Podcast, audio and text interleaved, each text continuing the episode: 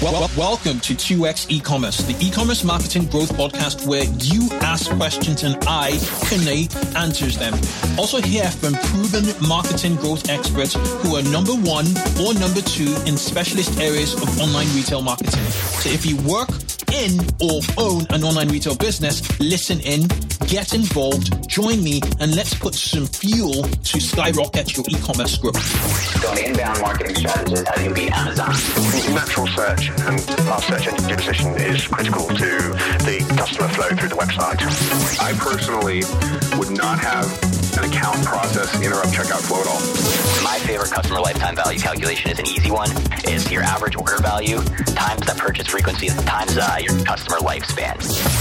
I'm Kunle Campbell. L- let's get rolling.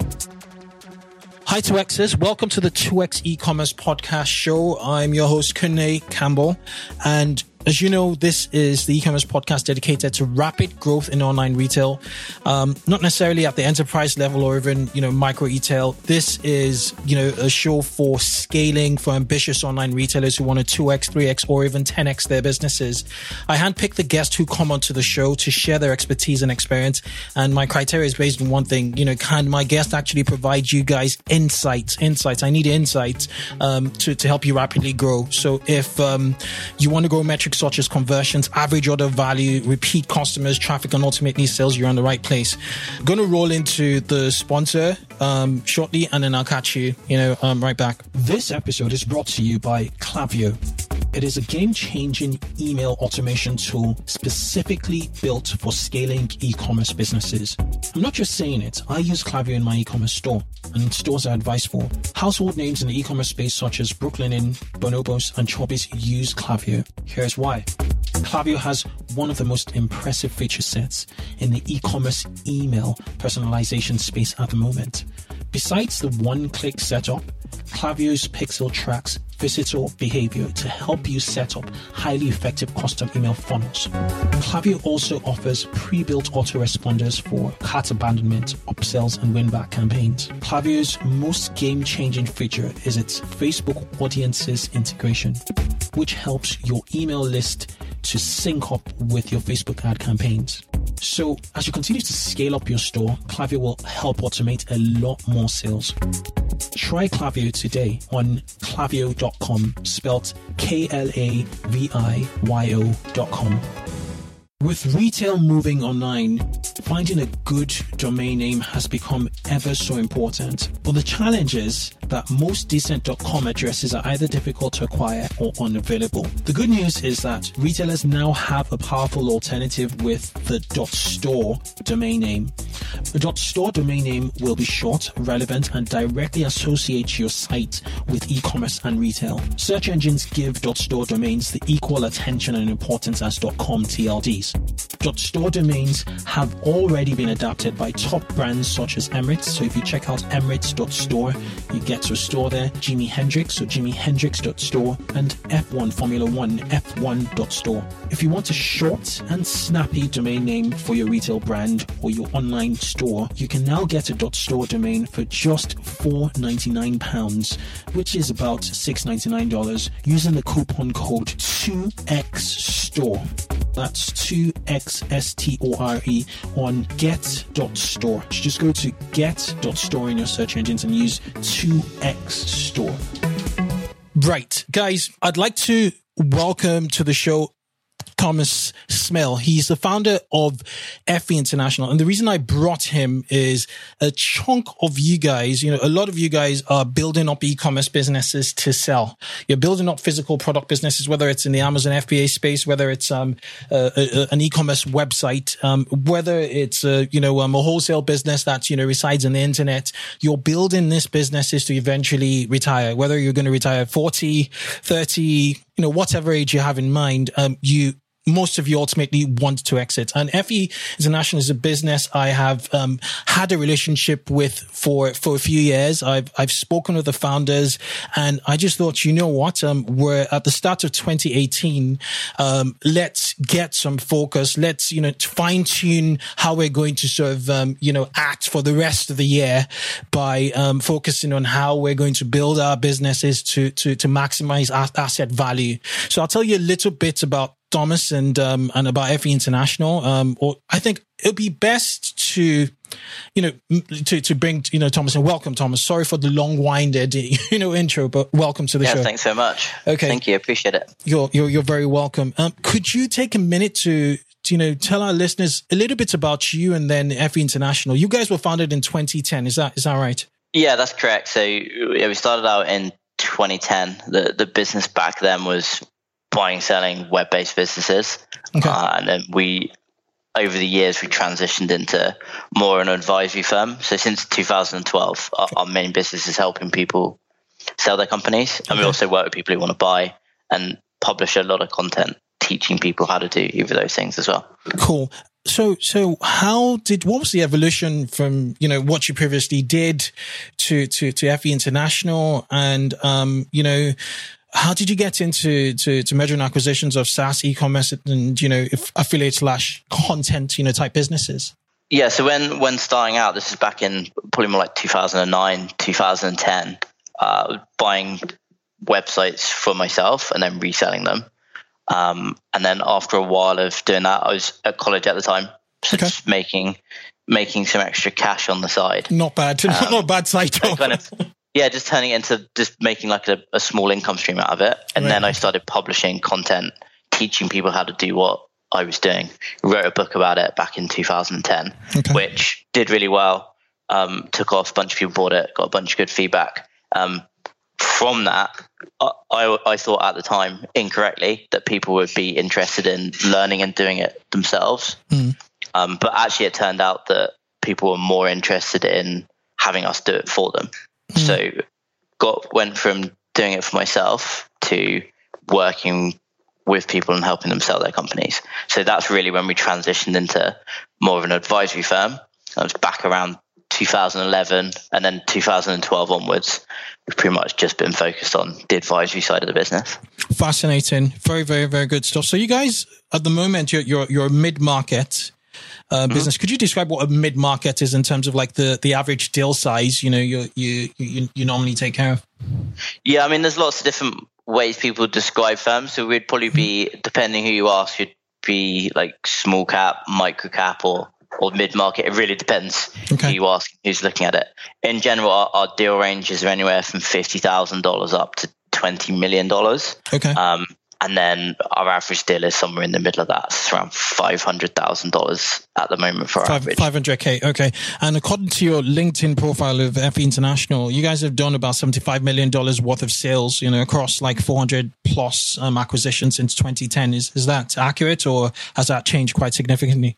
Yeah, I think that probably needs a, a 2018 update, but we're now uh, into the hundreds of millions. Wow. Um, so that, yeah, that's probably a little bit out, of date now, but yeah, we're in the hundreds of millions range. Um, we've been growing pretty significantly. So last 12 months, we've pretty much doubled doubled our team size, Okay. uh, doubled our deal value. So lots of metrics going in the right direction. Interesting. From your accent, you're a Londoner. Um, what are you doing in, in Boston? Because um, I know you're tuning in from Boston. I, I am indeed. Um, so yeah, we we started the company out of London. So my, my business partner Ismail is from uh, London as well. Okay. Um, we ran the business from London for many years, but we always had a primarily, or at least there's a lot of focus in the US. So we found we were running the company, um, but dealing with US clients, we were flying over here every week or every other week uh, to meet people or meet clients or go to conferences or speak at conferences. Okay. Um, so we launched a,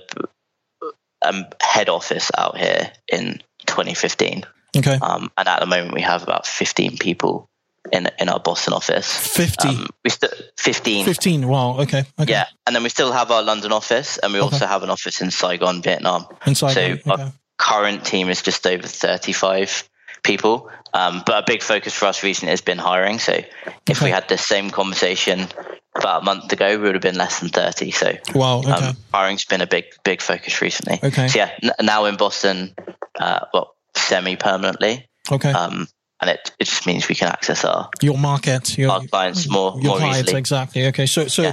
I'd say so so just to get some context um business well the businesses are for sale all over the world pretty much but um p- the people who are buying them your clients are predominantly based in the us Yeah, so US and Canada would In Canada, be the okay. majority of buyers. I mean, there are obviously buyers elsewhere in the world. Okay. You tend to find, we found with the US particularly, it's a very entrepreneurial culture. Mm. It's obviously like a very large country as well uh, and very wealthy. Mm. So lots of people are interested in the idea of Yeah. like running their own business. No, and that doesn't necessarily mean starting one. It can mean buying one as buying well. one exactly because it's quite reflective of you know if you're running an e-commerce business and um, you are shipping globally you know um, the obvious markets to, to target right off the back of you know your your you know your your targeting is is the US you know and Canada. They they will you know account for a chunk of you know sales. It's it's natural. It's quite interesting. It's it's the same you know um, when you're buying and selling businesses. So yeah cool. Right, let's jump into the meat of this. Um, so, for listeners who are running e-commerce businesses now, or who want to build e-commerce businesses um, for an exit, how do you start? Okay, first of all, how do you build, you know, a business? What kind of what kind of things do you need to look at? Take, you know, bear in mind when you're building out an e-commerce business, you know, for an exit, for an eventual exit. Yes, I mean, I think the very because I get asked this question a lot. I think the very most important thing when you start out is just worry about making some money and getting getting sales coming in the door. Your business is never going to be sellable, or it's highly highly unlikely to be sellable if you're not making money. So that should be your number one focus before you think about anything else. Um, from there, once you start getting some traction, um, it's important to start thinking about the type of products you're selling. So, what a lot of people do when they start out is they focus on products that might be trending massively. So, mm. last year, lots of people launched business around fidget spinners, mm. and people would buy 10,000 of them because they were they were super popular. But then three months later, that that industry or product was no longer popular. Mm. Um, so a lot of people make the mistake of chasing the trends. I always encourage people to try focus on a particular vertical because then that way, if you were selling fidget spinners, you could still sell them on your store, but you'd be able to sell other products afterwards, and you wouldn't be comp- you wouldn't launch a business called like fidgetspinners.com. You'd launch launch a product which is like funtoys.com Exactly. like that and then you can have lots of different products and as things get trendy or You ride the wave. trendy it, ex- exactly so that's definitely something to think about it doesn't mean you have to build your business around just like one product that's going to sell forever and people are always going to buy like for example a pen um, but you should always think about the fact that while it might be making you money now if conceivably it's not going to be making money in say one two five years time then from a buyer perspective it's not going to be interesting. It may well be a great way to make a living and you could have made a bunch of money selling fidget spinners but no one's going to want to buy that business because they know it's going to die Okay, that makes that makes a lot of sense. So, with with that in mind, um, when you say make money, do you, are you talking about making revenue or making profit? So when starting out, m my focus for people, or what I would encourage people to do, is just focus on, sorry, figure on making revenue. Once you're making some revenue, you can then worry about the profitability. But starting out, you're gonna you're gonna lose some money. You're gonna have to test things that don't work, and then some things will work. So don't worry about profitability right away. Um, everyone understands. Everyone looking at buying a business that in your first few months or maybe even first few years, you- you're probably not going to be making a profit, uh, and that's that's fine in in a buyer's eyes. There are obviously some additional considerations. So if you're funding your business yourself, um, and maybe you have a full time job and you're doing it on the side, then you probably don't have a huge amount of money to invest. So profitability should be a focus.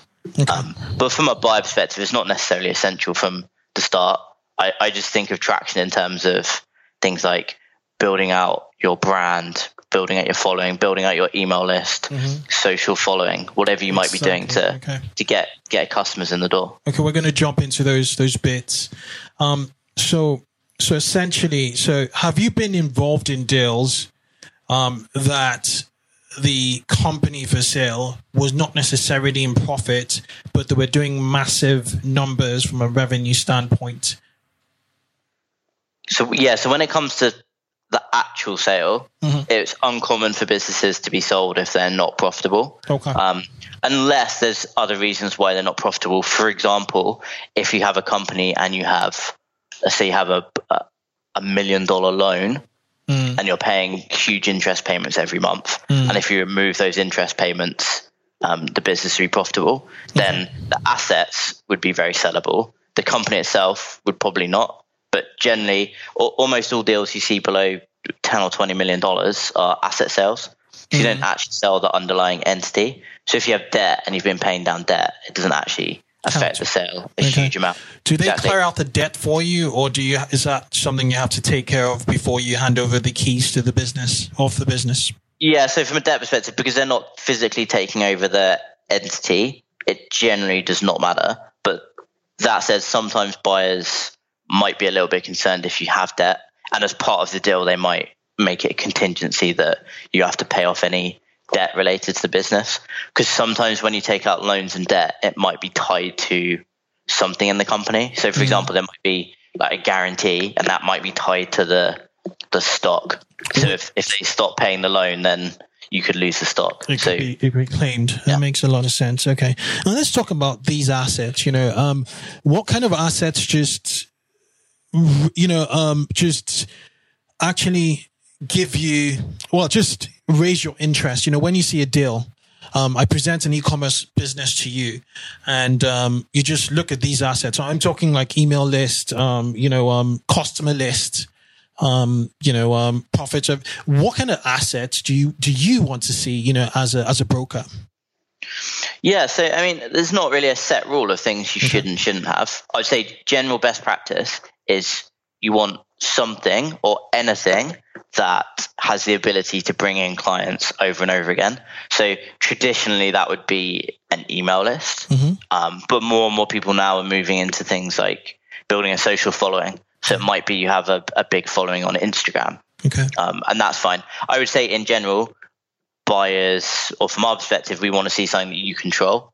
So an email list where you, well, not necessarily technically own, but you have all those emails Yeah. is more protectable long term than a, a social following mm-hmm. because if you're building on someone else's platform, whether that's Facebook, Instagram, lots of these businesses can do very well for a while, but you just don't have control. So No. it could be one change from Instagram, one change from Facebook, and you no longer have a sustainable source of sales. Whereas an mm-hmm. email list might be a little bit more boring to build up. Mm-hmm. People don't necessarily see it, uh, but it can be an extremely powerful tool. So email list is extremely important. An email list. Okay. Okay. So, and, and then would you look at traffic? Would you look at conversion rates? Would you, would you look at, um, you know, um, at, well, stock?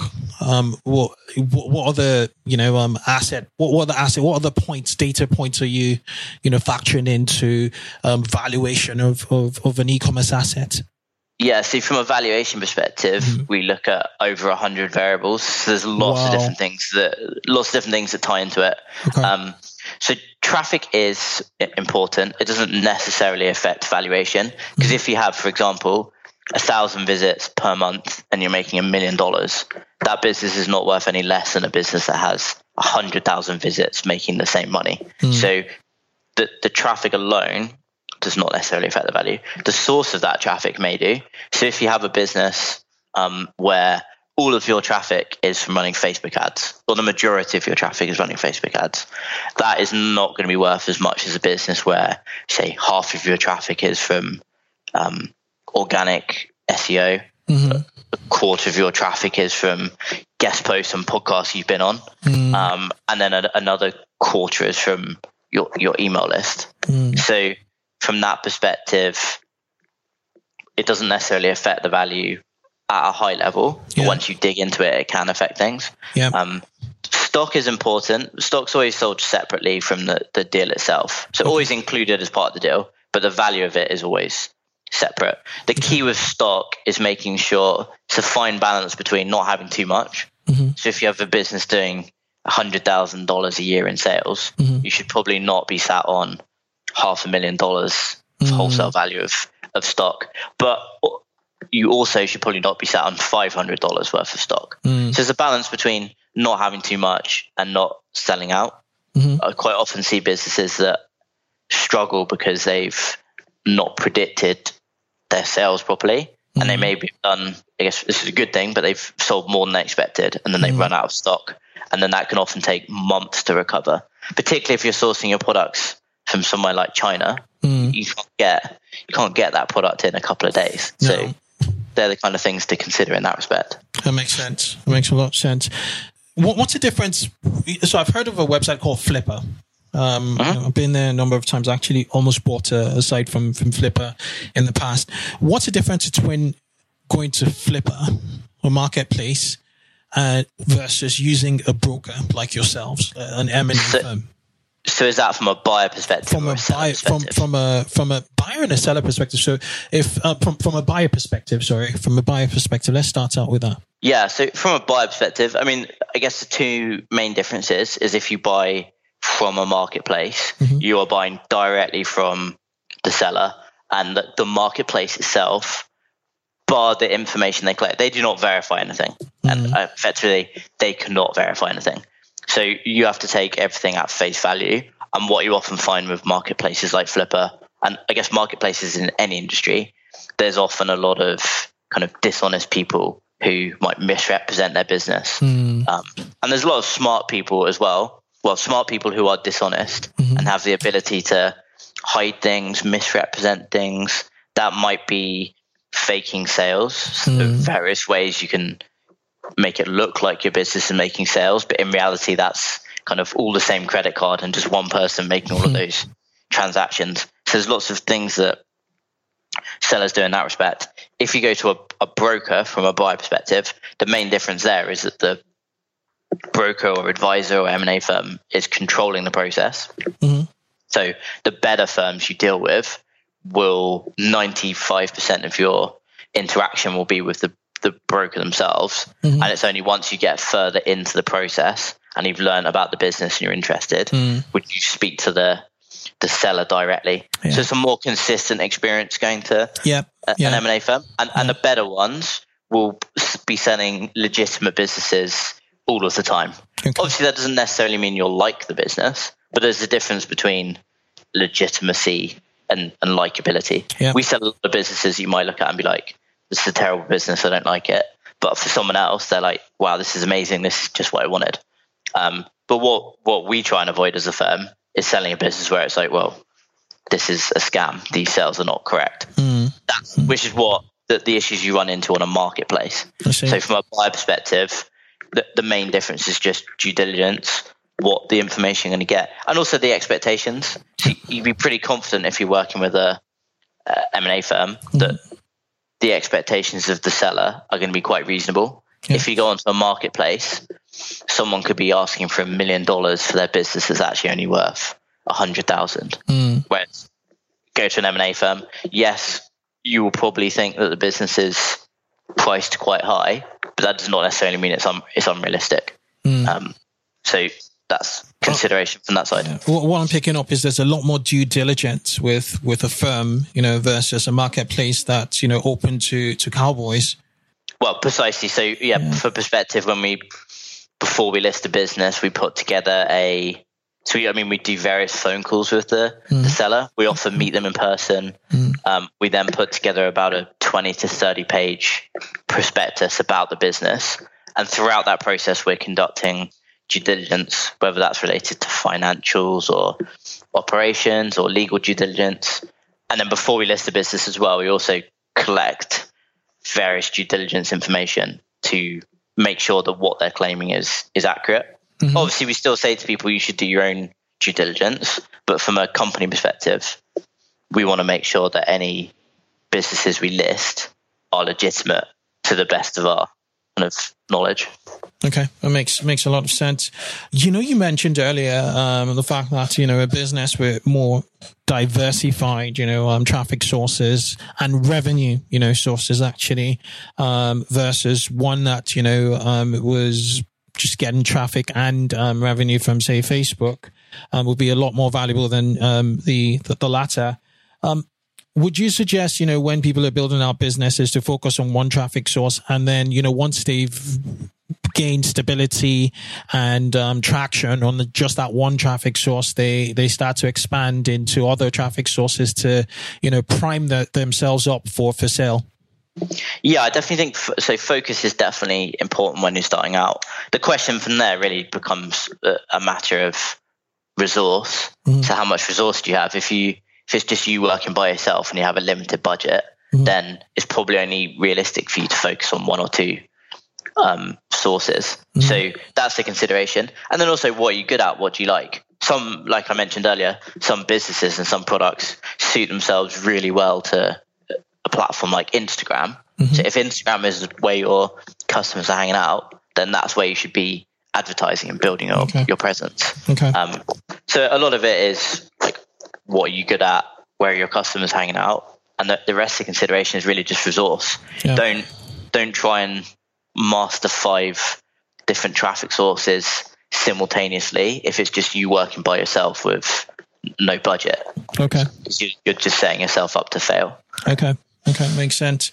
Um, I have a question with regards again to, to asset value and um, the impact of like process documentation, not as a reactive, you know, um, set of actions, but as a proactive. So I'm a seller, you know, I have an e-commerce business and I say, you know, Thomas, um, or FE International, um, I want to sell, um, how, you know, these, these are all my assets and these are my processes, you know, for doing all this kind of stuff. Um, does that, you know, give, you know, me more value as compared to, you know, businesses that do not have a process or do you even, um, make sure they have a process, um, you know, um, like process documentation before they, they hand over to, to buyers?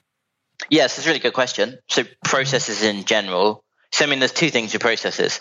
Having processes generally means your business is going to be more valuable in the first place mm-hmm. because businesses with good processes generally run better, generally make more revenue, and they make more profit. So in that respect, the, the fact you have processes and systems is probably already baked into the revenue you're making. From a buyer perspective, doesn't necessarily increase the value, but it definitely increases the desirability hmm. and decreases the amount of time as a seller that you'll need to spend training a buyer. So Okay. if I buy your business and you send me a manual to run it and I can follow it and run the business, then I'm probably not going to need a huge amount of your time to hmm. train me how to run the business. But if you don't have anything written down, then you're going to be spending all of your time teaching me how to do it. So, so generally on a deal, say an average million dollar deal, you might expect 30 days of training. And if you're well documented, 30 days is going to be absolutely plenty. Mm. Whereas if you have nothing written down and your business is quite complex, then it might take more like 90 to 180 days. Wow. So there are some considerations on that front. It's more the sellability of the, the business. Mm-hmm. A buyer wants to take over a business that has good systems and processes in place, but also the length of time it's going to take for them to train you. Okay, that makes sense. What about staff? Um, how do you how do you handle staff um, over a, a sale of a business? So the, the general rule of thumb would be if you have a team and if Yeah. you have staff, then they need to stay with the business. And buyers always want to keep keep the team. Yeah. Um, a lot of people have misconceptions for this because I think there are kind of romanticized the world of private equity similar industries where people buy companies and the next day they fire everybody. But in the world of small businesses, that doesn't really happen very often. Or buyers want to take over the team you have. So that would be definitely detrimental to value if the team aren't staying for whatever reason. So you always need to make sure that they're hanging around. Um, and the only other real consideration from there is how are the contracts structured? Um, it's becoming more and more common for companies to be very international, much like we are, but also having a team that are remote. So that means they're, they're most likely going to be independent contractors or, or freelancers, and they're much easier to transfer to a, a buyer who will most likely not be in the same country that you are, Yeah, um, as opposed to an employee. that's an So if you have advantage. an employee, yes. So I'd say being a contractor is an advantage in that respect. Um, there are ways ways around it, And and, and there's, a consideration. there's less uh, emotional baggage, you know, when you you know when you work remotely. You know what you're meant to do, and you, you do it, and you have your time. You know, so unlike if you're in an office, yeah. Anyway, there's a Well, lot exactly. to, to deal yeah. with, In an office, you have to see your boss every Trust, day, yeah. or you have to see the company owner every day. which is And if- human. You know, it's it's Yeah, a human exactly. thing to It- feel. Yeah. So it's definitely a consideration. Okay. All right. Cool. Okay. Let's talk about multipliers. Um, or is it multipliers? Multipliers. Yeah. Industry multipliers. So in, in online retail, what kind of multipliers would you expect, um, to, for, for valuation? Um, you, could you shed some more light on it for, for business sales? Yeah, so just to give you an idea of averages, mm-hmm. um, and bear in mind this is a multiple on net profit. Okay. And usually net profit for the last 12 months of the business. Okay. Sometimes you might look at other periods, but 12 months is usually the most reflective. Multiples going to be anywhere in the two to four times range okay. on average, um, but they can really vary across that spectrum. Uh, they rarely go higher than that, and they rarely go lower than that. Um, but like I said, we look at over 100 variables, so there's there's no kind of standard rule of thumb you can use. There's lots of different things that go into it. Okay, okay. So if I was to sell my business for um, for five million, then I should have had net profits of um, a third of that at the very minimum, um, or you know, half of that at the very minimum. So, I say if I made two point five million in profits, is is that right? Or yeah, that'd be about right. I'd say as businesses get bigger, so particularly into that like seven or mid seven to high seven figure range, yeah. multiples do start to go up, okay. and buyers do start to look at slightly different variables as well. Okay. So your profitability is still important, um, but not as important as it might be for a business that's only worth say five hundred thousand instead of five million. Okay. Um, but as a rule of thumb, your your math is correct in that respect. Okay, so if I wanted to sell for for like a, a million dollars, and you know, um, I wanted an exit of a million dollars, then I should be looking at um, two fifty, you know, minimum, or um, even three hundred k in in net profit, not even gross net profit. Is is that right? Yes, okay. exactly. That's correct. Right. Okay. That makes sense. Okay. And then within e-commerce, you know, verticals, fashion e-commerce, there's, um, um, the, publishing sites, you know, there's, um, the, the, the, homeware sites, you know, kitchenware, there's, you know, furniture sites, all sorts of sites, all sorts of verticals within e-commerce. Um, are there any special multiples or do, do, do these multiples just apply right across, you know, online retail? Yeah, that would be our, our averages we see. Okay. They're not going to vary a huge amount industry to industry. Okay. Assuming we're, we're ticking all of the boxes that we spoke about earlier, okay. which are things like the kind of products you're selling. If you're just selling one product and that product's a fidget spinner, then that business is not going to be worth as much as someone who has, say, 200 SKUs mm-hmm. and they're evergreen. So let's say you have, going back to my pen example, you have red pens, blue pens, green pens. Yes, it, it might seem very boring, but it, it's pretty conceivable that in five years' time, you're still going to be selling pens. Yeah, so that's a from a buyer perspective, that's a more stable bet. Okay, okay, makes sense.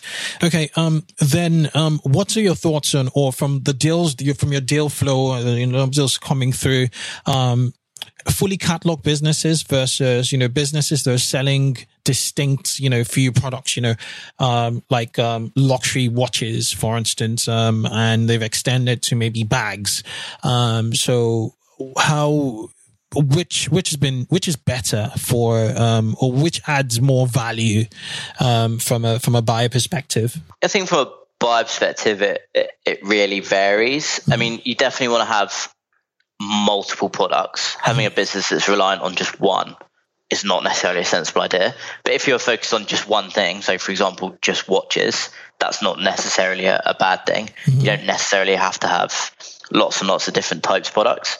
I'd say being focused in one particular space is important. Just having 10,000 different products on your site for the sake of having 10,000 is not worthwhile. But if you're selling watches and you have 10,000 different types of watches, mm-hmm. then that probably is is worth it. Okay. So the consideration should really be how many products are there, okay. um, and then how consistently they're they're selling. And then from a buyer perspective, they're also going to be interested in the uniqueness. Mm-hmm. So if you're drop shipping and you've just taken the generic catalog from the suppliers, then that's not going to be as valuable as a business where you've found a unique supplier for certain products. Got it. Got it. So the more unique it is, you know, the, the, the better. Okay. Um, just to wrap up before we get into our lightning round, um, or evergreen question round, um, I just wanted to ask about like for our listeners who are, you know, priming up for 2018, um, what are the most, most lucrative verticals, you know, um, you're, you're right now and over the next three to five years from your perspective? That's a really good question. Everyone asks me this question all the time. It's always difficult to say.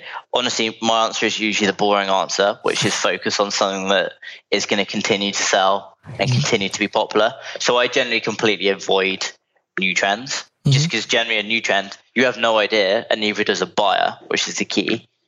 No idea how long that product's going to stay popular. So, I mean, there's lots of industries that have changed massively. So, you go back, people used to be selling Blu rays, and everyone thought that was going to be the the, the popular thing. And then a few years later, that changes. And that's massive companies that are making a bet and getting it wrong. So if a big companies are getting it wrong, what hope does a uh, like a, a one man band or like a, a small company have? Gotcha. Um, unless you're just getting lucky. So I always encourage people to focus on um, it's like relatively boring products that are always going to be around, and then trying to figure out a, a unique angle for for selling it. Look Yeah. at something like a, a Dollar Shave Club, for example, Mm. sold for a, a billion dollars, Yeah. um, and all they were they were not selling anything new or unique. They just had a unique marketing angle yeah. and then a unique business model or relatively unique business model, which was a subscription. Are you selling subscription sites? So subscription box businesses are really Yeah. popular. Um, We've done a couple recently, and we have a couple listed at the moment. Uh, they're always popular with buyers. Uh, the advantage of subscription box versus a regular e-commerce store is the recurring revenue. So from a, a buyer perspective, It's like a SaaS business, isn't it? E- exactly. So it's kind of a combination between a SaaS and e-commerce in terms of the variables that come into it. So yeah, they're always popular. So are the Um, multipliers slightly higher? Sorry. Yeah, slightly higher. Um, if you can build in recurring revenue to your business in in any way, what, and that applies to any business, regardless of your industry, whether it's online, or offline. Um, from a buyer perspective, that's always going to be a good thing. Okay, okay, that makes sense. Thomas, thank you so so so very much. These are like you know huge huge insights, and you know I'm sure my- you know the guests are going to come asking for for loads of questions, you know, in the comments area um, of the blog post when when it's published. But before I let you go, um, I normally ask my guests about three or four you know evergreen questions called lightning round. Um, I'm ready when you are. Cool. I'm good to go. Um, so just if you can answer each question with one sentence, that'll be perfecto. Okay, so how do you hire people? Uh, we use a platform called Angel.co. Okay, all right, got it. What are your three indispensable tools for managing FE International? Yeah, three tools we probably couldn't do without on a day-to-day basis. So a product called Todoist, Okay, um, Trello, Yeah. and Slack. and Slack. Okay, yeah, know all of them. Good stuff. What's been your best mistake to date? By that, I mean a setback that's given you the biggest feedback. So I'd say probably the best mistake we've made is being a bit too slow to hire people. So we've always been very conservative when we've hired people. So we've always made sure we've had the money and the profit there um, before hiring people. So it does slow growth, but it, it means that growth is very sustainable, Sustainable. very predictable, a- and you stay profitable throughout, which is important if you don't have any outside outside funding. Makes sense. Makes sense. Okay, what one piece of advice can you give to retailers? You know, keen on two xing or even ten x in their, their their sales for sale for eventual sale. So I think the most important thing to do is focus on building an email list, um, Email and then list. Actually regularly emailing those users, whether that's setting up abandoned cart emails. So we use a product called GrooveJar, Groove um, Jar. which is a good way of collecting emails, sending out emails, um, and making sure you're kind of optimizing all different parts of the, the funnel. Good stuff. Good stuff. Okay. If you could choose a single book or resource that online retailers keen to exit should read, which which would it be? Uh, so there's a, there's a book out there called Built to Sell. Built to sell. Um, Yeah, and that. it's it's basically a hypothetical story of how to turn a business that's not sellable into a business that is sellable. Hmm. Um, and I guess an a, an additional slightly shameless plug, but we have various ebooks that Okay. we give away for free. You can find on our on our website that if you want to learn some specifics about building up the value of an e-commerce business and w- what makes it sellable, then they're worth a read as well. I'll definitely link to it um, from the show notes to the to the to the section of your website. Okay, so um, for our listeners keen on connecting with FE International, people who are keen on you know um, deals, um, how best can they reach you? Yeah, so I mean, we're in lots of different places, so it depends what what medium you like. But you can find us on Facebook, you can find us on Twitter. I would recommend visiting our site and signing up to our email list.